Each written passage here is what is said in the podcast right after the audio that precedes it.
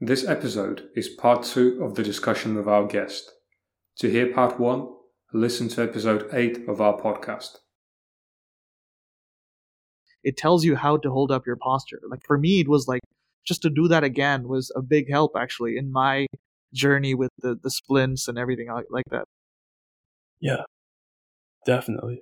Uh, when I had gone to the original inner engineering where uh, Sadhguru actually was there in person, um, I had gone fully with that intention of I want to go inside, find this source of intelligence or source of life which is generating the body, and then if I can tap into that, then intuitively I'll know why this has happened in the nasal maxilla. I'll know why my posture and everything, what's gone incorrect, and through that I'll correct it. Rather than going from the outside in to correct, let me try and go from the inside out. And as, as you said, like when you're doing splint therapy, things like that, that internal sense of proprioception, the internal ability to feel yourself is extremely valuable. Yeah, I mean it's it really is almost like a uh it's I know it's like a it's almost like a spiritual journey when you when you're really in depth with this problem and then you kind of lose all bearings. That's certainly how it was for me. I I hadn't I had I had not an occlusion for almost 10 years so it's like I completely forgot like what muscles I was using to hold myself up was a complete like uh, what do you call it a compensation like everything was a compensation. Some, some muscles had completely shut down some were extremely weak some were overactive and it was just like I didn't have the first I didn't have the first clue. Like either you could go to like a physical therapist or someone like or someone really good and you go through individually one muscle at once you know like they literally try to tell you how to fix each single one, release every single muscle.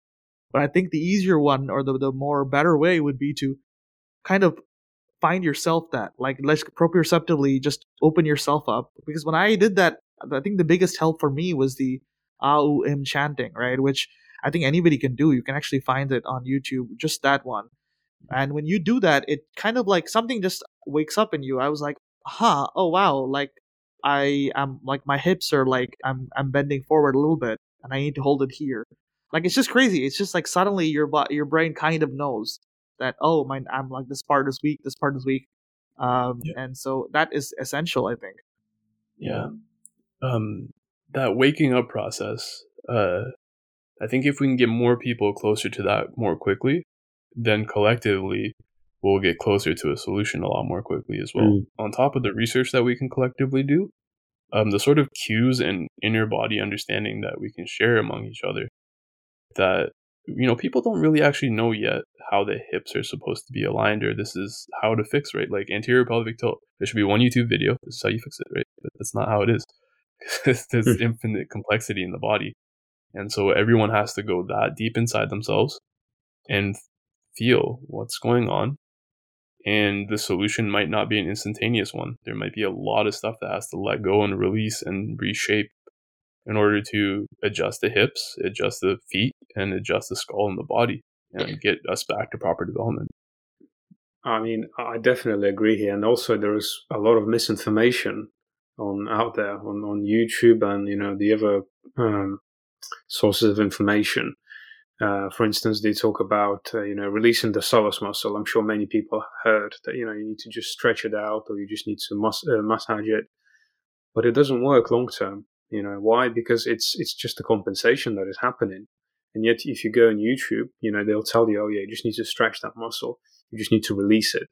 And you see these videos on YouTube, but it doesn't it doesn't work because the muscle doesn't just want to be in that compensatory um, way. It's it's just something's causing it to be in that way, and we need to understand why it's there. And I guess it's what you know it ties up to what you said. You know, you, you can go inside and really understand rather than looking f- from it, uh, rather than looking at it from the outside. You can go inside of yourself to understand what's causing all this. I think that's very very interesting and important.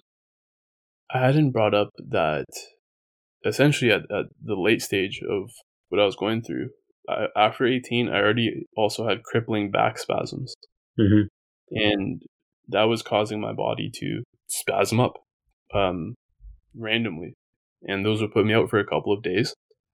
And that, like, you know, over an hour into the conversation, I didn't even mention them because we don't even, these things seem so unrelated that my teeth were this way and my lower back was this way.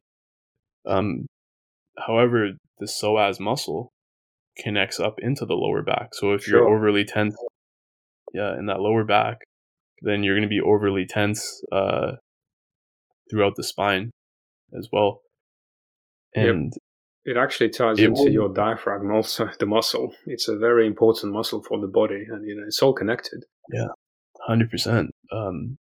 When I was commuting, I was commuting an hour each way, and I was paying attention to trying to release the psoas because I figured that should help fix my lower back pain. I was also a very angry person at this time. I'm trying to c- combine a bunch of stuff in here because you know solutions are going to be holistic. I think. Sure. And so let me put in a bunch of context. That I was also an angry, confused, anxious young person, and had crippling back spasms. And at the time, I was trying to breathe into my lower back because I was too lazy to stretch. So I got the feeling of why don't I just push air down? And if I push air down and the psoas is there, then I'll be able to feel the psoas and sort of loosen up the muscles in that area. Mm-hmm. And I felt that I could do that. If and I think anyone can do that if you sort of just breathe into your belly, mm-hmm. breathe into the lower back side of the belly, mm-hmm you can get a feel for the muscles which form up the eh, like the posterior and sides, so the back and sides of your lower pelvis, mm-hmm. your lower torso. Um, and you can feel the tightness that's there right. as well. And I could feel the tightness that was there, and so I massaged into it. I would push into it and start releasing things. Um, I would feel emotional releases, and it's it's documented enough in various methodologies that when they start to get into muscles and you have tight muscles, uh, one of the things I had searched at this time was uh, how do I release a psoas, right? And there's something called trauma release exercise mm-hmm. for psoas release. And they speak about how the psoas is actually a really uh, psychosomatic muscle. You could be storing traumas in there, you could be mm. storing memories and emotions in there. And that could be causing it to seize up, yes. tighten up. Yes yeah, I mean, by all means, don't get me wrong. Um, I, I, do totally agree with what you say, Karan. Is what I was talking about earlier is when the issue of the psoas muscle or any other muscles, glute muscles, QL muscles, are jaw driven, and people mm-hmm. on YouTube or other um, sources try to tell you you just need to stress it, stretch it, or you just need to release it. You know, the, I've been I've been through it myself many times. I've been visiting loads of you know physiotherapists kinesiotherapist and you know doing a bunch of things on my own and the results doesn't last because the issue is somewhere else. You know in my case it's definitely you know the what i've been through with the jaw. Um, but yeah yeah i mean i agree that the psoas muscle could store trauma as you say. It's just that for me you know it was very evident that it's coming from from the jaw. Mm-hmm. yeah and when we look at these things um we would consider that an injury, right? Um, yeah. If if some sort of medical interventions happen, so the entire body is interrelated, and if if we have somebody who has not had any significant injury or medical intervention, mm-hmm. um, that's an easier place to start a lot of the times because there could the body could have been undergrown already like there could have already been an issue, and then on top of that, it has a catastrophic injury, which yeah. something like extractions and retraction, I would say, is it's a major injury for the body. It is definitely, and yeah. uh, me and Sat can definitely relate to that. Um, yeah. So, and now the body's gonna all the body's all gonna shift around to try and compensate for this major injury that's happened up there, and to undo those compensations to get us at least back to the baseline before or nearing as best as we can. Mm-hmm. And then we have to get to that point before we can start thinking about okay, how do we restart growth? Um, yeah, yeah I mean, that's a great point because it just speaks to where I am right now. Because I, I've been uh, like I finally have occlusion after 10 years. I reopened my spaces. Like I've technically checked off all the boxes of what caused it, what I've undone it, but I still have like so many like anywhere you I press on my face it still hurts, you know, because those muscles have been hot. They've been running hot for 10 years that now that I do have occlusion, it's like they they're not going to just go back to normal, you know. There's so many muscles that need to be released, weak muscles that need to be strengthened and not just like all over the neck, the back. Like I'm trying to address it one by one and trying to really kind of just feel, you know, feel where the issues is and all that. But like you said, you need to kind of really. Um, it's not just like, oh yeah, ten years or you've been in this state for a long time now. Now you're like you're done. Now we can just start growing it. I don't, and that's a great point actually.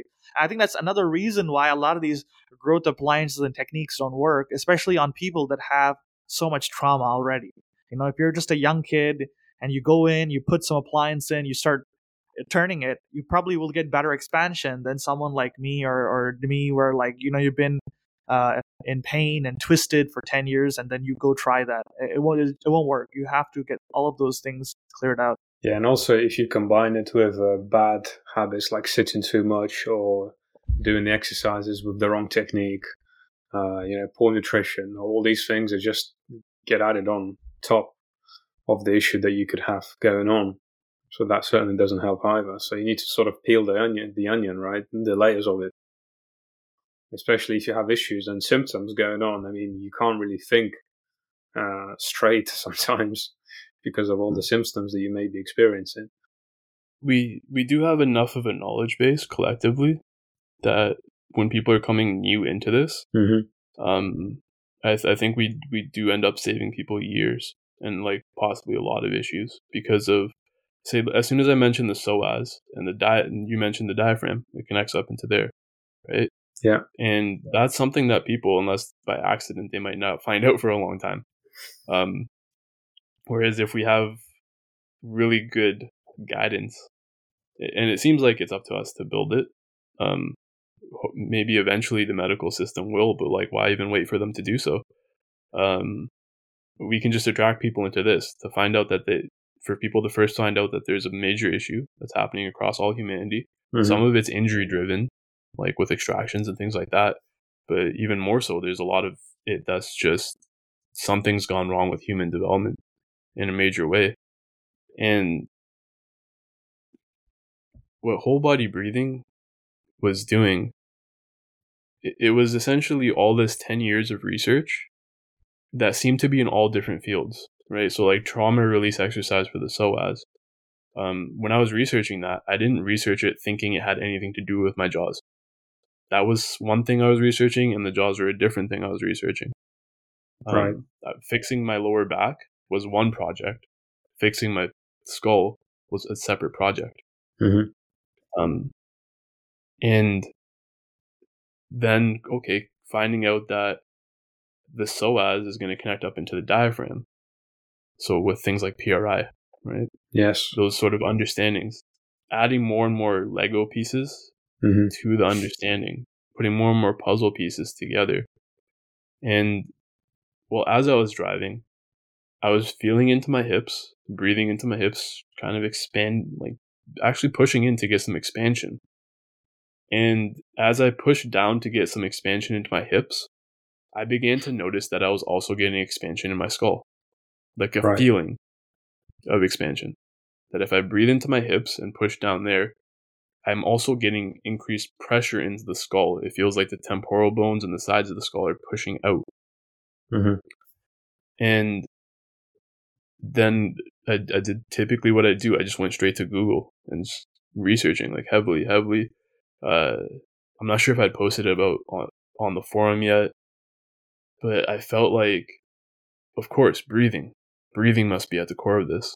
Because breathing's like all functions, like pranayama, it's the core of what we do. And I've been thinking about how do we tap into the body and really get into that source of intelligence. And yoga is one way that people do that. So, of course, like the breathing is the way we're going to do this. And through that, I had found out about a somehow by luck, I found Martin Jones and I started digesting his videos. And he had said in one of his videos that he was doing something called holographic breathing. And he said through doing that, he had trained somebody such that their jaws expanded. And he said his own jaws expanded as well. And then I tried, I brought him into the community and I said, look, everyone listen to this because I think we're onto something really big here.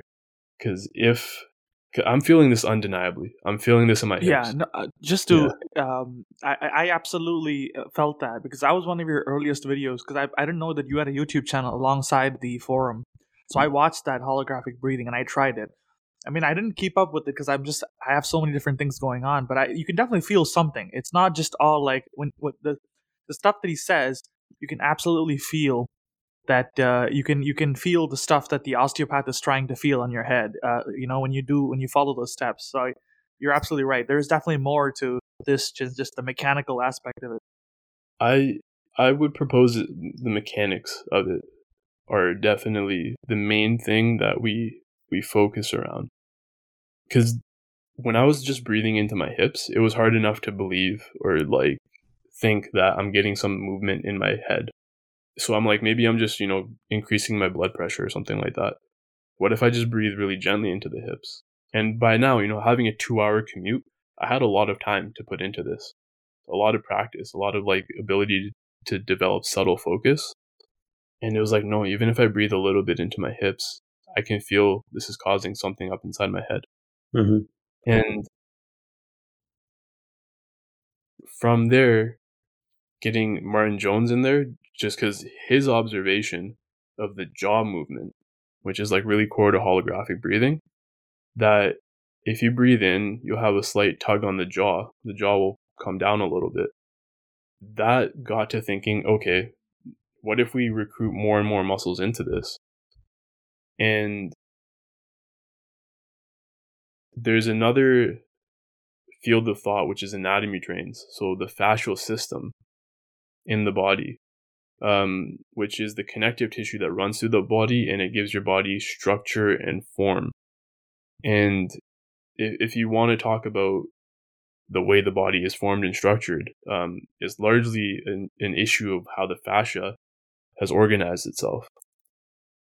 And connecting that in with craniosacral therapy. Now, now this is like just too much context. I apologize to the listeners if it's like you're talking about a lot of stuff connecting that into craniosacral therapy and cranial osteopathy.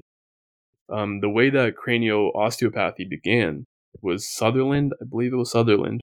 He looked at right. the skull and he saw that it was beveled like the gills of a fish, and he said, "Oh, this seems to have some sort of movement potential."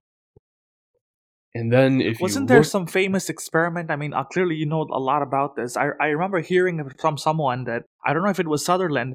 They kind of like tried to lock up their skull, like they put something on their head, they t- they tight, and then they tried to live that way, and yeah. they almost like went crazy or something like that. This is to prove that the skull actually moves and it, it sort of like breathes, like for lack of a better word, and yeah. that you that is uh, like that rhythm is there. And so was that Sutherland? I I heard the story from someone from an osteopath. Yeah, I believe it was Sutherland. Um, and it was exactly the experiment that you're talking about. There's also somebody who was in Ontario, uh, cranial adjustment Turner style, uh, or CATS, it's called, where he did adjustments on like children who were wetting themselves or they had ADHD or all sorts of different mental patterns. Um, and a lot of cranial sacral therapists and osteopaths have talked about this in terms of they do cranial adjustment. There'll be some cranial bone that's jammed up on some part of the brain and relieving that pressure and getting movement back in the skull again ends up correcting the child's behavior issue or concussive issue. If it happened because of an injury, um, the bones get jammed together and then you have a behavioral problem. And to unjam the bones, the behavior of the person changes again. And all sorts of health problems throughout the body could be, you know, irritable yeah. bowel syndrome, anything like that.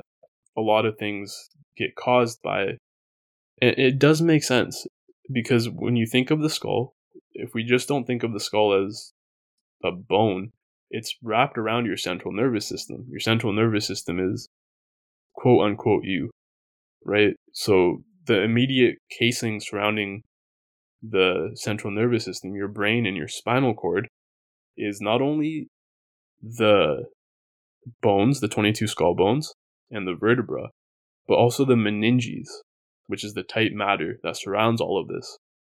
And correction of that would, of course, cause correction of symptoms across the body because all of the nervous system and everything arranges itself around these structures.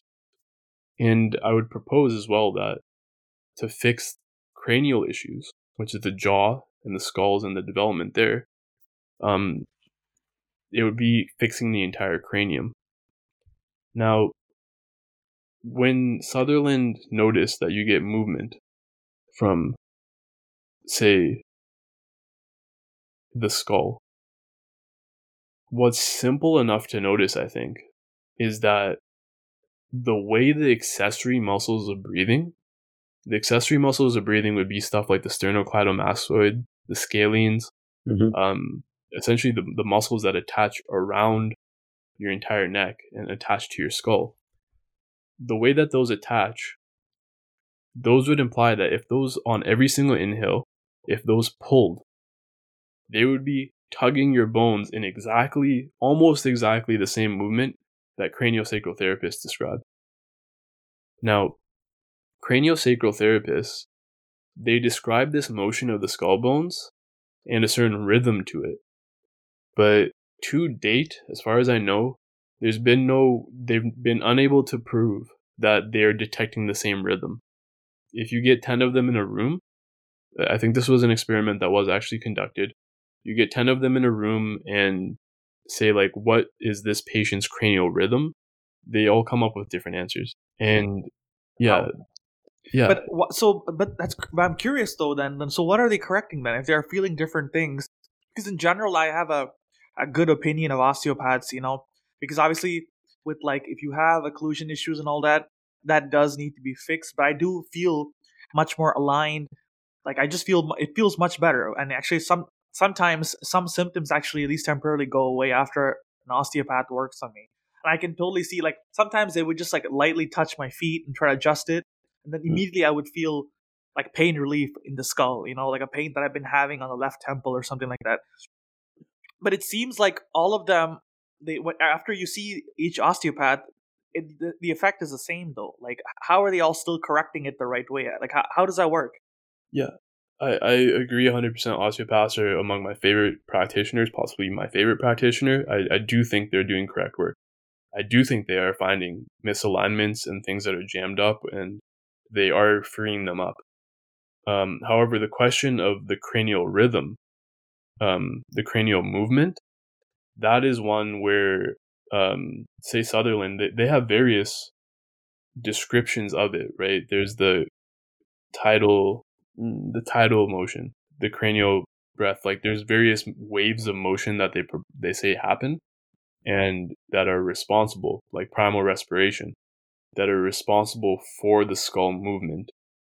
However, when they all measure it, they, they can probably measure and agree with each other that this person's temporal bone is rotated. There's this torsion in the skull, or there's this torsion down the body, down the craniosacral system. For that, they can probably all agree and they can get um, movement back into it and they can do proper adjustments. But for what the actual rhythm is itself in the body of cranial movement, um, they haven't been able to find a way of determining exactly what that movement is. And in craniosacral thought, that movement is its own rhythm, but it's not been detectable in like a repeatable way. But could it that, be? Like, could it be because they all feel and perceive different rhythm? Because they're all mm-hmm. obviously different people, and they they feel different things when they working on a patient, or what could be the I, reason? I think it's. I I think what what the claim is is that it's a physical rhythm. So it has to have some objectivity. Like it objectively has to happen at this certain mm. pace. And when, right. when they're all trying to feel it, they are probably feeling different things. Maybe one's more feeling for their own respiration, or maybe someone's feeling closer to the third heartbeat or something like that. But they're not feeling the same thing. And that's also why, with like sensors on in the human brain. They haven't been able to find something very specifically, but I think the thing is, I think they have found it. Uh, here's my proposal with whole body breathing and essentially, scientific papers do show that cerebrospinal fluid, so the CSF pressure, is largely driven by respiration. So mm-hmm. on every inhale, you get an increase in pressure inside the skull, which would cause an expansion of the skull. And uh, and if you look at the accessory muscles of breathing on top of that, they would all pull on the skull and tug the skull open on the inhale. Um, I think that the cranial driver, the motion that causes cranial sacral rhythm, is simply respiration. Uh, it's not some alternate movement that happens by itself. I think it's the respiration that drives it. If we restart that at a really deep level, because this is really core to how I view the skull and how we're going to get full correction. Um, it's not just going to be in the nasal maxilla and the jaws. It's going to be the entire cranial base and skull, like as a 3D jigsaw puzzle that has to reorient itself and move bones into the correct place and grow bones and remodel them. The entire skull has to reshape itself, not just the jaws. Mm. And in order to do that, we need the meninges inside of the skull to let go. That's first off.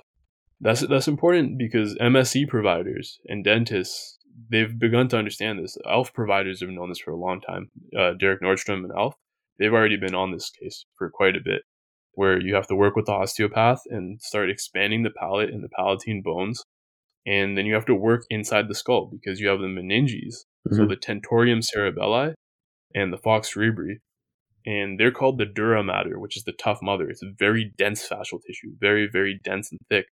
And if it doesn't let go, your skull bones aren't going anywhere. Mm, right. That coats the entire inside of your cranium, including the back of your uh, cranial base, which is what your nasal maxilla is going to hang off of. The tightness and torsion that happens there, if we want the skull to remodel itself in a 3D way, and this is the understanding that a lot of people come to when they, they see that they're undergrown that it's not just that they're undergrown in the jaws, but one eye will be higher than the other. And then one ear will be slightly twisted in this way, and that they're carrying their head with a slight twist. So, this torsion that exists through the skull and down the spine, because then it becomes a scoliosis. Mm-hmm. People begin to notice that my back's actually slightly out, my hips are slightly twisted. Yeah. So, this twist and lack of growth and development we're seeing in the skull is a whole body phenomenon. The entire body's twisted around the meninges, around this central axis. I have a question here, but somebody could say to you that it all it's the skull is secondary and primary is the bite. Coming back to the point we discussed earlier today, that if you fix mm-hmm. the bite and there is an issue with the bite, the cranial will then be able to stabilize, and you know your issues would go away with the posture. What what do you think about that? Yeah, I would agree with I would agree with them in terms of everything has a chicken and egg sort of issue. Mm. Um, the one theory I agree with is that the dentition forms the third point of contact for your vertebrae. So, like every vertebra has three points of contact with the one above it. Mm-hmm. And so you have a tripod that becomes your spine. Yeah. However, the top vertebra, the atlas, and your occiput, they only have two points of contact. There's no third one. The third point of stability, I think, is actually your occlusion, your teeth. And so that is why, uh, say, if your teeth, your occlusion's off, that is definitely going to go all the way down your spine because the third point of contact for the top of your spine is off. It's going to twist.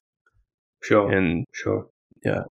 So you know, you were talking about the uh, you know the cranial rhythm and the breath uh, having an impact on the on the entire body, and so isn't this kind of similar to, like, for example, I have made some big strides with fixing the occlusion when it comes to the posture and the body and everything. But according to what Marcello's original protocol and a lot of ALF dentists also say that you still need to address the twists of the skull, you know, and I, I feel it. Like I have a, I think it's a left side torsion, uh, if I'm not mistaken.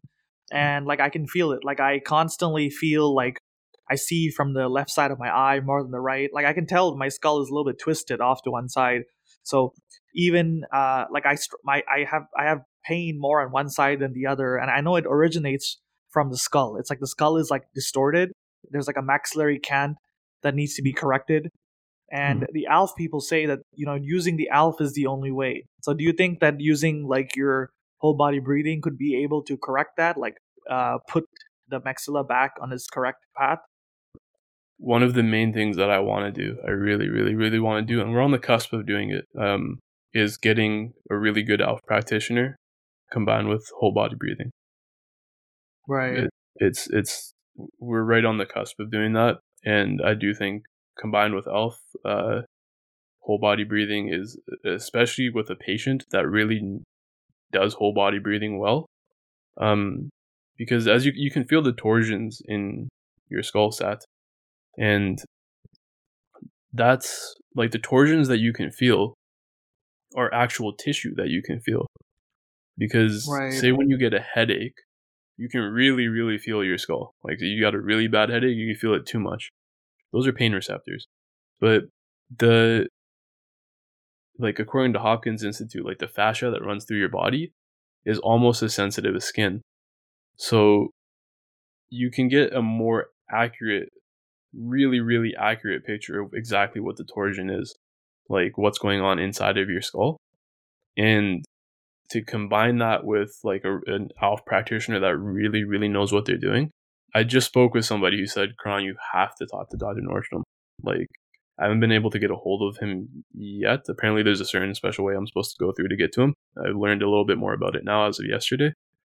It's been my inkling for a little bit that whole body breathing, it gets people results. That's where we always worked at with whole body breathing was I told people to try something like within our community. I said, "Hey, could you guys try, you know, paying attention to this. If you pay attention to your breath like this and then maybe breathe a little bit harder, what happens? And they all started reporting the same things that like they're getting uh, pops and cracks in their nasal maxilla, in their temporal bones, they're getting a little bit of swinging feeling. Like you can get a feeling of movements actually happening. You're essentially doing cranial sacral therapy or cranial osteopathy on yourself with whole body breathing. Yeah, I mean, I was gonna say because like when I talk about that torsion of the skull, you know, like I have to, I always have to work around it when I'm making a splint or anything because it seems like the left side of my jaw, I mean, sorry, my skull is like twisted back. It needs to be brought forward almost, mm-hmm. and like that's why I constantly like it's like literally the skull is twisted to one side, so I, I see from my dominant eye like the side of the nose because it's like a little bit behind. But whenever yeah. the osteopath works on me, I feel that go away. You know, my vision clears up. Mm-hmm. Like, but then it doesn't. It never holds for me. Mm. So I would be, you know, it'd be interesting, like you said, to see if you can combine it with Alf or something like that. Maybe this is a more potent combination than the normal yeah. thing of like osteopath and, and Alf, which is what most people recommend. Yeah, the the two things. So, say for holding it in the first place, even surgery relapses, right? And our proposal yeah. for that is that your fascial network it has a certain pattern, and even if it feels better a certain way, it's going to relapse to the pattern that you're in and the pattern that you're in, this goes deeper into the yogic understanding. That pattern is kind of who you are. That's kind of how you're holding yourself. Because, I mean, who else is holding you, right? No one's holding you that way. You're holding yourself that way. Not consciously, not not at the level of consciousness, but on some deep level, you're holding your body in that way. And to Are you saying it's because of the, the karmic imprint? Is that what you're saying? Yeah, this is samskara. Um, and right. samkocha is I heard this word from Alan Watts, and it, it, was really I was this is while while I was doing the commute as well. Uh, I heard the word from Alan Watts that the ego is a samkocha. It's essential a sense of habitual contraction in the body, and because you, your ego has nothing else to hold on to, the only thing it could possibly hold on to is your body, so it holds it tight, and that becomes you. And I believe that's why children grow really easily and they adapt really easily. As you become more and more of an adult, you become rigid and you become a person. And so to actually change how you're holding yourself, you this is um something we understand from posture, right? That if you do a power pose, which is you just puff your chest out, you know, shoulders back, you become more confident, like measurably. Uh, they do yeah. studies where they have people who are working in cubicles and they give them a very small screen and like a small laptop so they have to hunch over and in the study those people stop speaking up in meetings and then when they they give them a big screen again and they can sit properly at their desk and you know open up their chest again those people again become extroverted um it's a two-way relationship and that's really even going all the way back to like where did we get to these topics because we were talking about mewing and we're like how do we mew all the time then how do we mew even in our sleep and it's like well that that actually means your posture is really closely tied to who you are who you're holding yourself as how you're being. Yeah, because I mean, I can speak. Uh, yeah, because you're absolutely right. Because I I did a full myofunctional course. I mean, I I, I don't want to go over it again. I discussed this in the first episode, but it it without a proper, like you said, you always hit like a a, a point where it's like a, a dead end. You know, for me, it was it was really helpful, by the way, to kind of overtrain all those muscles. But I could never actually finish the course uh, just because like you need to have a stable occlusion, you need to have everything else for that to fully work. So it's like you get caught in a little bit of a like a circle, you know. Mm-hmm. So that's kind of why I had to stop because you wanted the exercises to help you find the occlusion, but you need the occlusion to finish all of the courses, the exercises. The say for like right right now where you're at, like the osteopath can get you. They they can feel the pattern. They must be skilled, and you're you're skilled as to yourself as a patient because the patient's important. If the patient can feel what's going on, um, they're going to allow an adjustment. So you allow yourself to be adjusted pro- properly more towards the correct direction. And it's not relapsing likely because it's a bad adjustment. It's relapsing because we just you, we feel better, right? You you get twisted in uh, when the when the osteopath does something, or I'll I'll just probably put an example that a lot of people can relate to. You go to a chiropractor and they crack your back, and you walk out a happier person. you walk out a different person and yeah. then your life happens and you react to everything that was happening in the same way which means you become back into the postures the mental postures and physical postures and you relapse yourself i would propose um, we all do yeah it. i mean you need to kind of find out like when it comes to that uh, you need to kind of identify what what drags you back into the old position you know this is something that i feel like a lot of like because when you go because i used to go to like an atlas chiropractor you know where they would adjust specifically only the atlas but mm. you would feel really balanced it was like a world of difference and it was such a light movement but i know for myself that it would keep getting dragged back to where it was because it was a compensation for the lack of occlusion. So that's my case. And so everybody that comes in there like they all have their own reasons. There's so many reasons that it keeps going back to the original position. But yeah. you need to figure that out with without you know rather than just saying i want to keep like you know it's like a back and forth. It's like a tug of war. You just can't pull it one way the body pulls it back so you're right there's like a million reasons you need to identify that why it's even doing that before just kind of forcing it yeah definitely if if there is a occlusion reason that needs to be sorted out and if there's a reason without any sort of injury, if someone can't identify that they have some sort of injury in their body, but they do keep relapsing, and I think that's what everyone does because that's why we keep going back to chiropractors, keep going back to the physio. We we end up even if they fix one thing, we end up compensating in a different way, and with enough attention in the body, um, it's been found out that these are psychosomatic patterns, almost all of it. Um, is something related to attention in the body and anxiety in the body, some way that we're holding ourselves. So that's one level of it. So that holds us back from fully expanding, fully uh, being able to correct.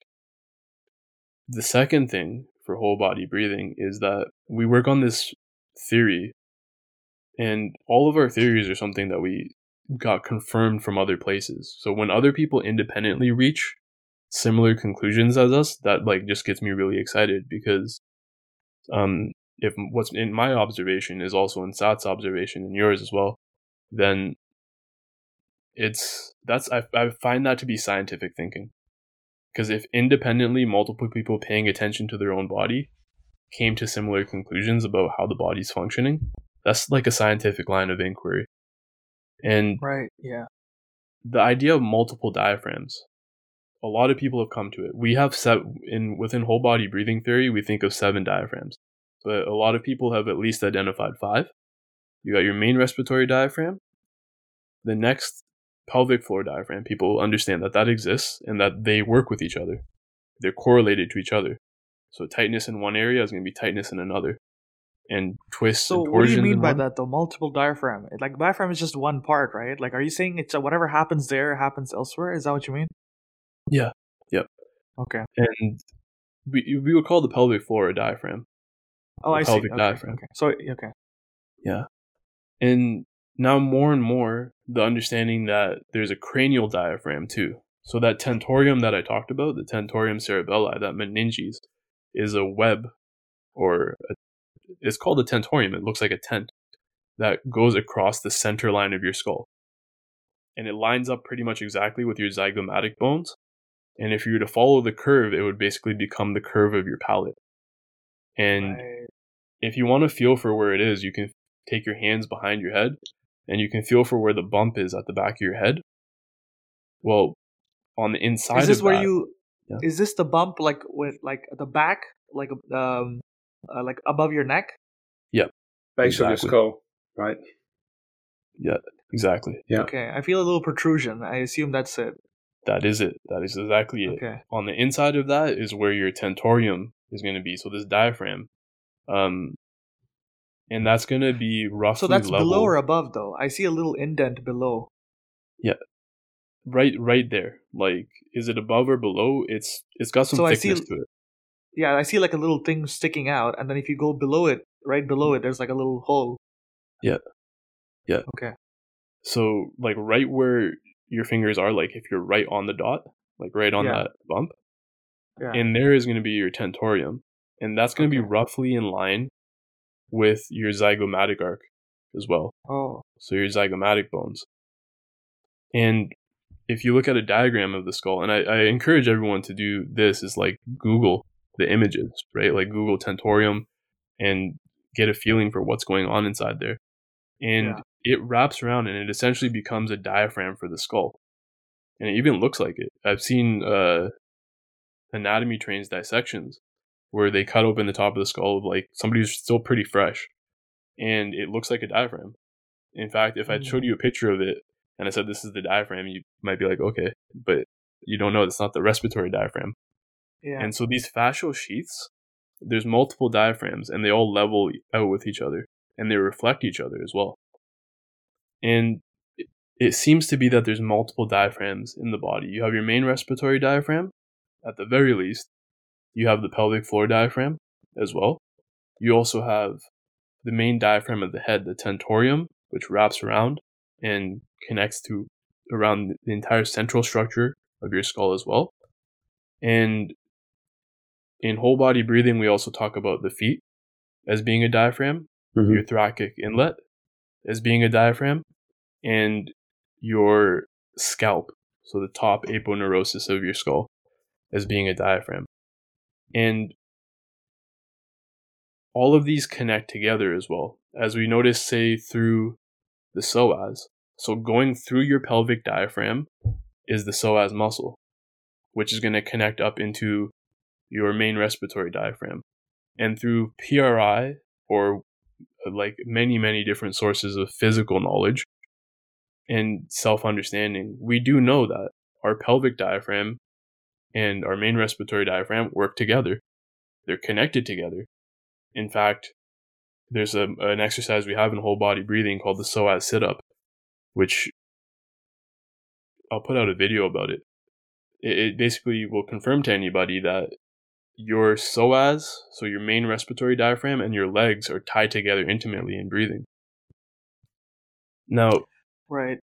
if the body's all torsioned up, um, and we want to correct it and have permanent correction in it, then we, because in general, when we just feel for the skull and we feel inside that it's all twisted up, there's not really a good metric or point of reference by which we can say, okay, this is what an expanded skull looks like. Mm. And so we would say when your diaphragms are all properly expanded, that's what proper expansion looks like. So when your tentorium, which might be more tight and constricted on one side, and that's what the osteopath works on, when that releases, that lets go of the right side of your skull. That allows your temporal bone to shift back into its proper position, widen the skull, and when you breathe in, your your chest cavity, the te- that diaphragm expands 360 degrees, and so that widens out all the bones, and it's a very visible expansion. That same thing happens to a more subtle level in the pelvis, Mm. and also a more subtle level in the skull. That's that cranial rhythm on every single respiration that's supposed to happen. That's supposed to be the proper driver of growth for humans. At some point, that gets interrupted. In our childhood or in our teen years, at some point, that whole body respiration, we get injured, could happen with extraction, something like that. We get some sort of emotional trauma, or our fascial fitness is just not there. The chains of uh, the anatomy trains chains or the hyperarch uh, fascia trains, they don't exist. And this proper respiration, which is supposed to occur um, in order to grow the skull and get it to happen, uh, expand all the diaphragms and grow them to their proper size. If that breaks down at some point during development, you get what looks like a collapsed skull and collapsed hips or a collapse down the body. Wow. Well, how do you then, you know, figure out how to fix this? Because this is very, you know, this issue. I mean, it's it's fairly complex. I mean, have you come across any, besides obviously, you know, talking to people on the forum, but like, are there any specialists that specialize in this to be able to Mm. restore all this? Because, you know, doing it on your own or even with people um, online could be quite not an easy task. so Yeah. 100%. Um, that if you get really, really good at it, yeah, you will be able to go to your osteopath and your osteopath will say thank you because you'll be, they'll feel what you're doing. As, as the osteopath tries to adjust your temporal bone or whatever is going on on the right side hmm if you can you know i can direct you to breathe. That's something that's conscious and subconscious. So your, your doctor or your osteopath can tell you to breathe in. And you can expand your diaphragm at will. And if you've done things like pri hmm or got a good feeling for your body, you you can probably now understand more than the average person that your whole diaphragm does not expand unilaterally. In fact, some parts of it might be frozen up and not be expanding properly the way they should be. So you can work on those and your osteopath can work on those concurrently with you.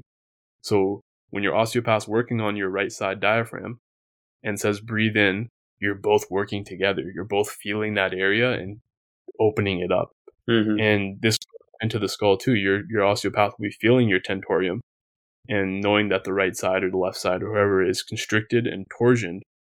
And when you can feel it as well, and you can breathe into it and cause some expansion, the osteopath will feel that. And we've had multiple examples of myself and people who do whole body breathing. They go to the cranial therapist or the osteopath and they're like, I can tell you're doing it too.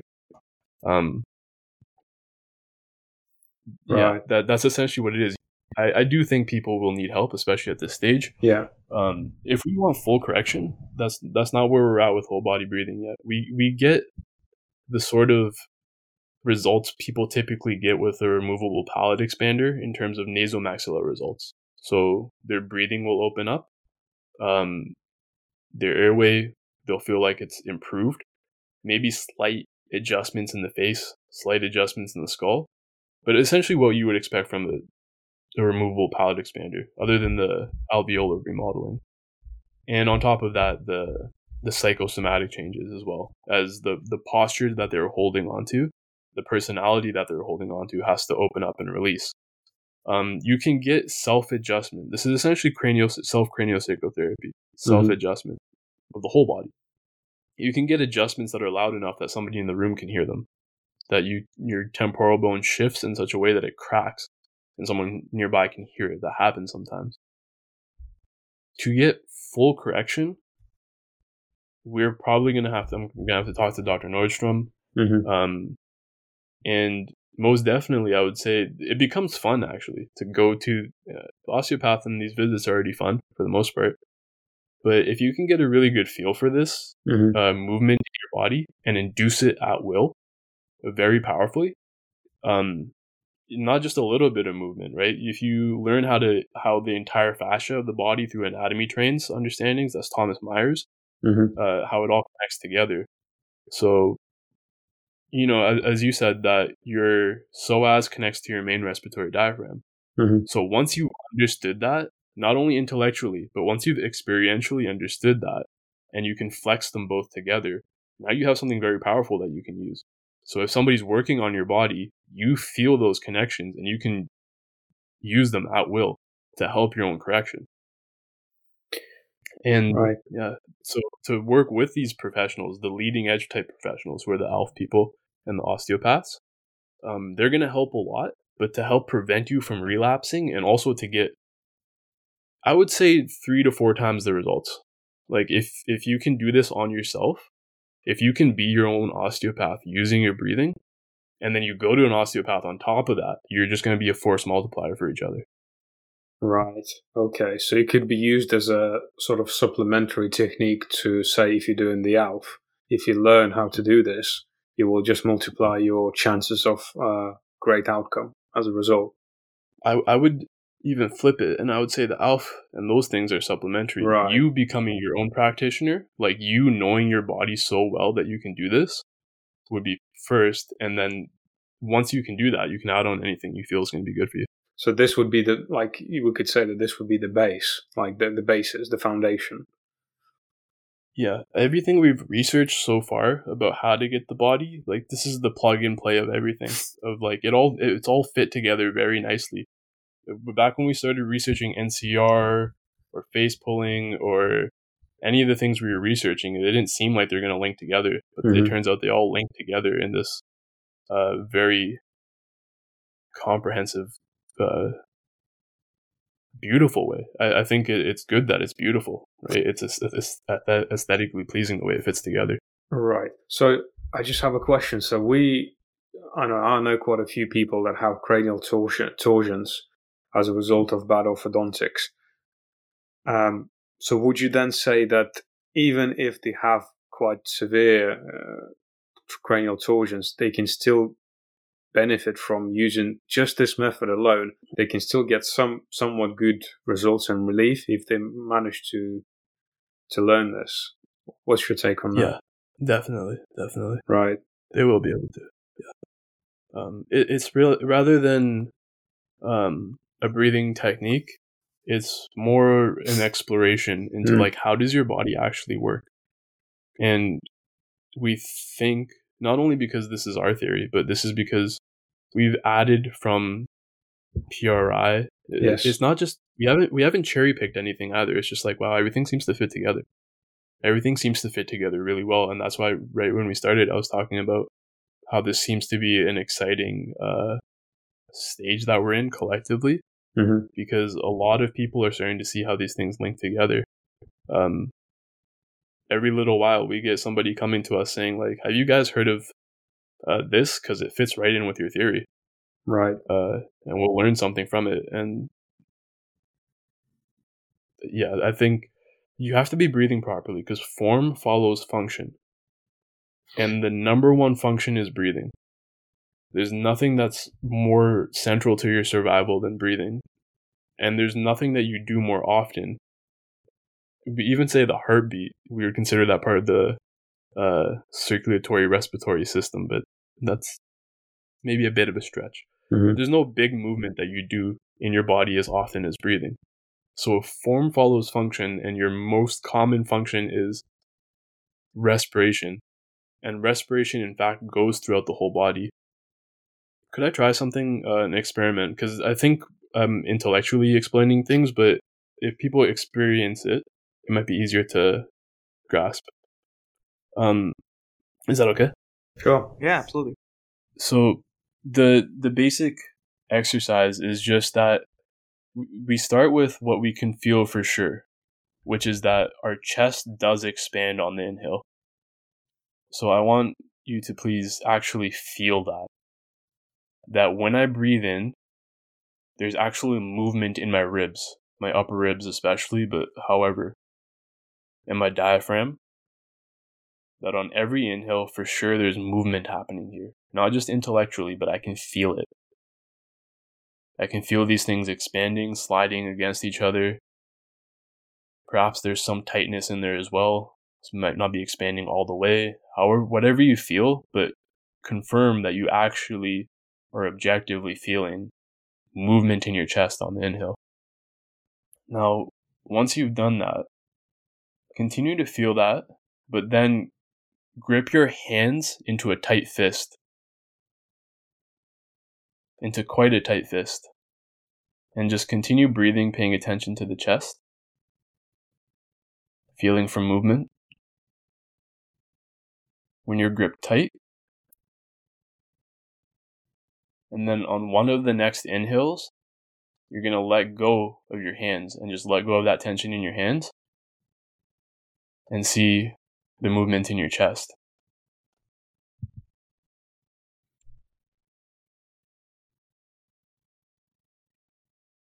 And anyone can try that a couple of times to see if there's a noticeable difference. It's like easier when you let go of your hands. D- Dimitri, what's your experience? Yeah, I can't say that I felt a huge difference, but maybe it's just a case of trying it a few times, maybe. Hmm. Hundred percent. Um, this sort of instruction has to be uh, not something to be believed. It's it's like a self exploration sure. of how the body is functioning. Yeah. And what we do expect is that when you let go of the hands, you'll get more expansion in the chest. Mm. Yes, yes. It's just it's it's it you can't understand it logically i don't think but it's just the sensory that you'll you'll sense it. Yeah. It happens. Interesting. I'll, I'll try this a few times uh, perhaps before going to bed when there is this silence and you can just really focus on this and see yeah. see if i feel the difference. I was going to ask you this. So in terms of like your own experience with the forum and now you know we discussed this in quite a bit of a detail about the the whole experience. What has been the improvement for yourself overall with this with this journey like over the last say i don't know four years or how long has the forum been going? I'm not sure. But mm. what what has been the improvement that you felt? Yeah actually i was going to ask you the same thing. So yeah could you like i mean when did you start doing this though? Like i think this this whole body breathing is more new right uh, mm. and so like what has been the change in your life especially with your um your your underbite and all that? Like how has that helped you? Yeah. The we do have some scans and they show just some slight rotation within the the nasal maxilla and some reorganization within the bones of the nasal complex. And in terms of symptoms i can breathe through both my nostrils, which I was not able to do before. There was always one was clogged or the other, but it's been many years now that I can just breathe through both at all times. My crippling back spasm, so that compression down my back, that's gone away.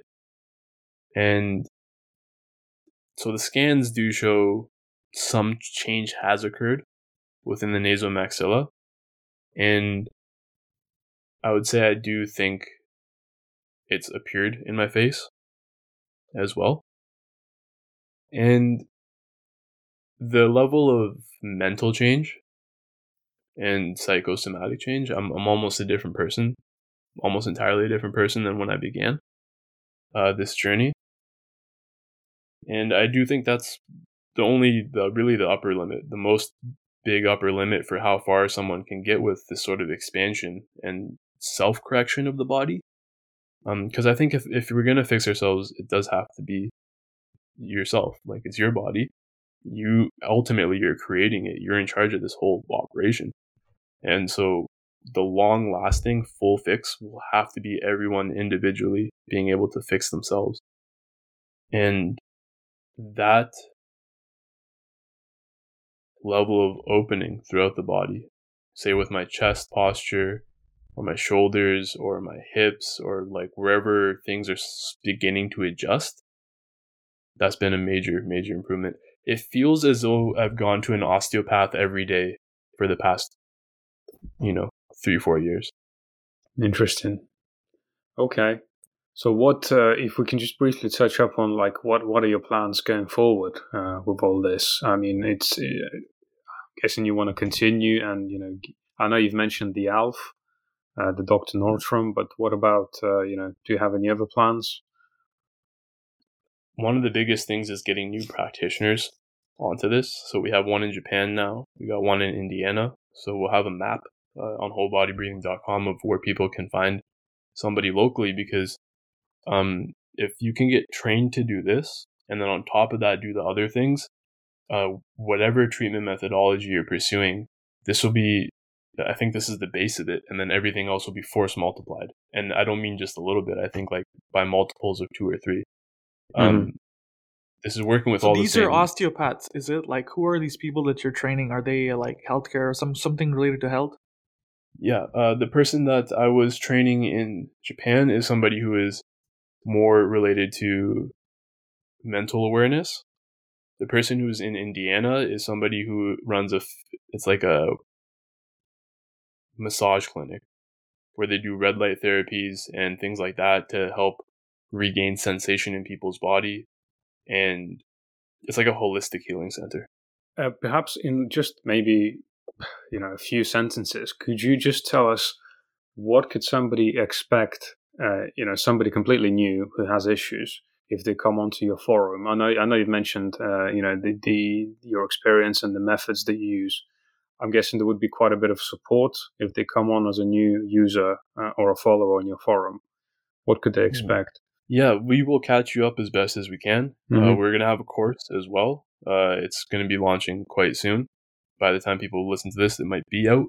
Um, but that course will get you all the way from not being able to feel much at all, because we have a lot of people who uh, their internal sense of proprioception, we try to build it um, to a very high level, such that an osteopath can really feel their own body and other people's body really well. A craniosacral therapist can really feel their body and someone else's body like really, really well. But that takes years and years of practice.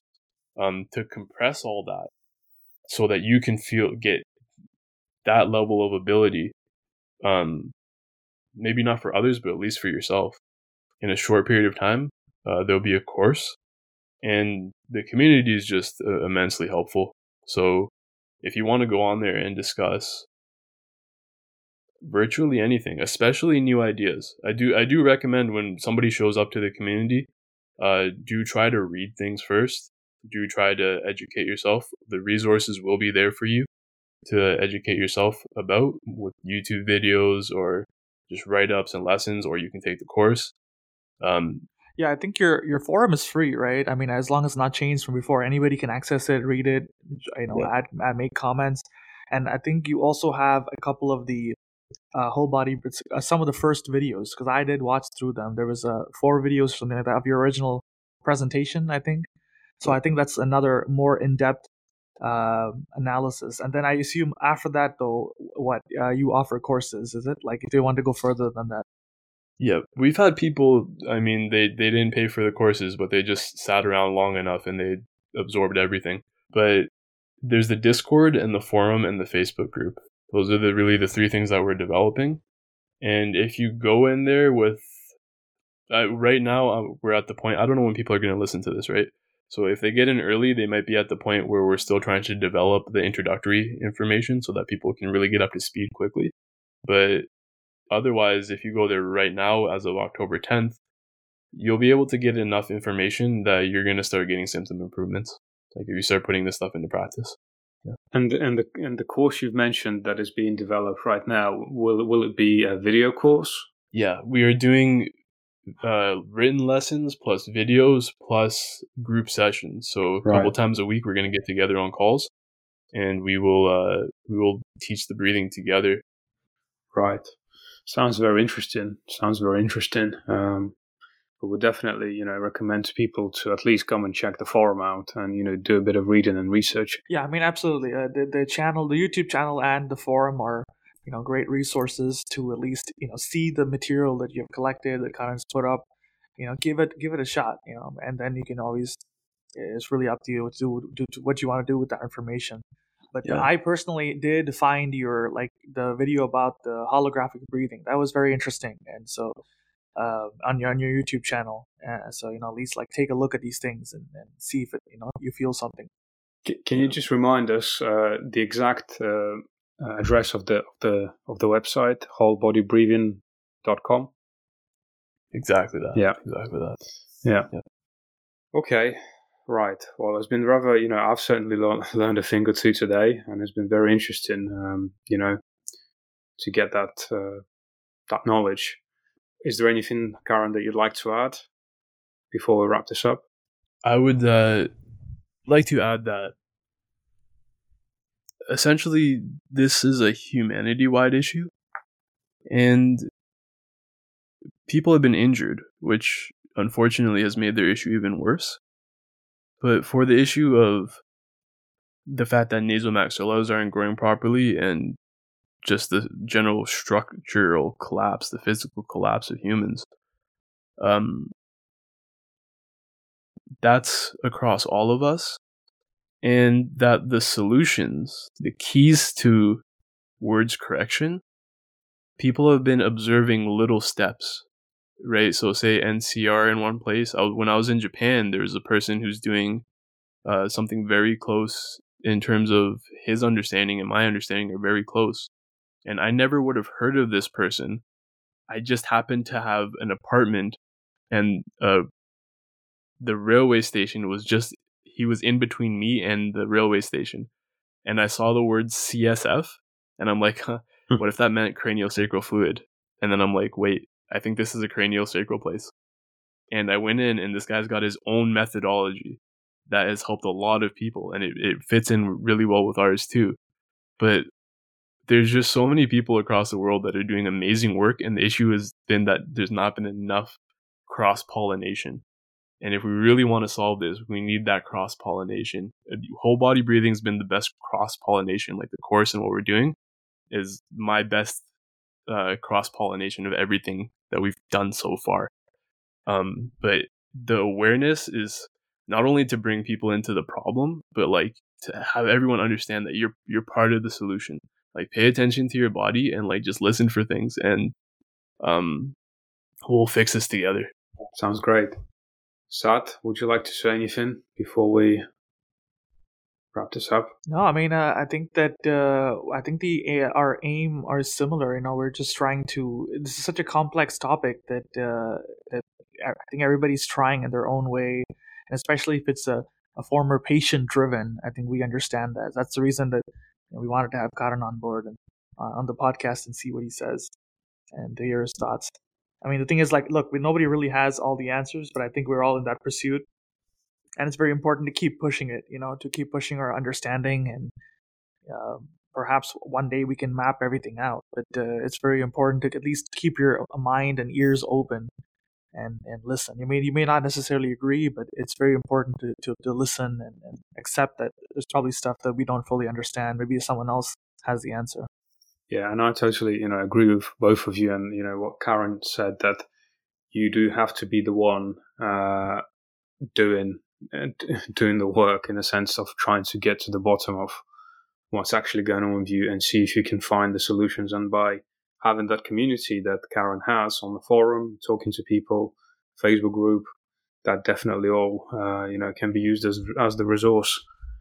Uh, because unfortunately, you know, our experience, I mean, Sat, your experience too, and, you know, many people out there show that if you just go to one specific specialist and just fully trust them to make things right, you know, it, very often it can actually not work in your favor. So, um, by keeping in contact with like, you know, like-minded people and uh, trying to get to the bottom of this is, is the way Yeah. forward. I mean, I think that's what we're also trying to do with our uh, little discussion with the, the Facebook group we have for our podcast as well, is to just Yeah. create that dialogue, to start that dialogue, and and because you never know if where uh, you know some a spark could come from, a little idea, maybe perhaps on uh, you know something to try out. Yeah, it's the way forward. Yeah, there's a collective wisdom, right? I think that's really what this is. It's that there's a collective wisdom, but because people are going and making the same mistakes that others have already made, Yes. you know that shouldn't be the case right like if there's a collective wisdom a place to kind of understand like oh these things have been done this is what they say and then you know okay is this right for me but he, otherwise what's happening now is that something that is definitely not working, for example, for most people, people are still doing that mistake because they just don't know. So it's like everybody's starting at the starting line.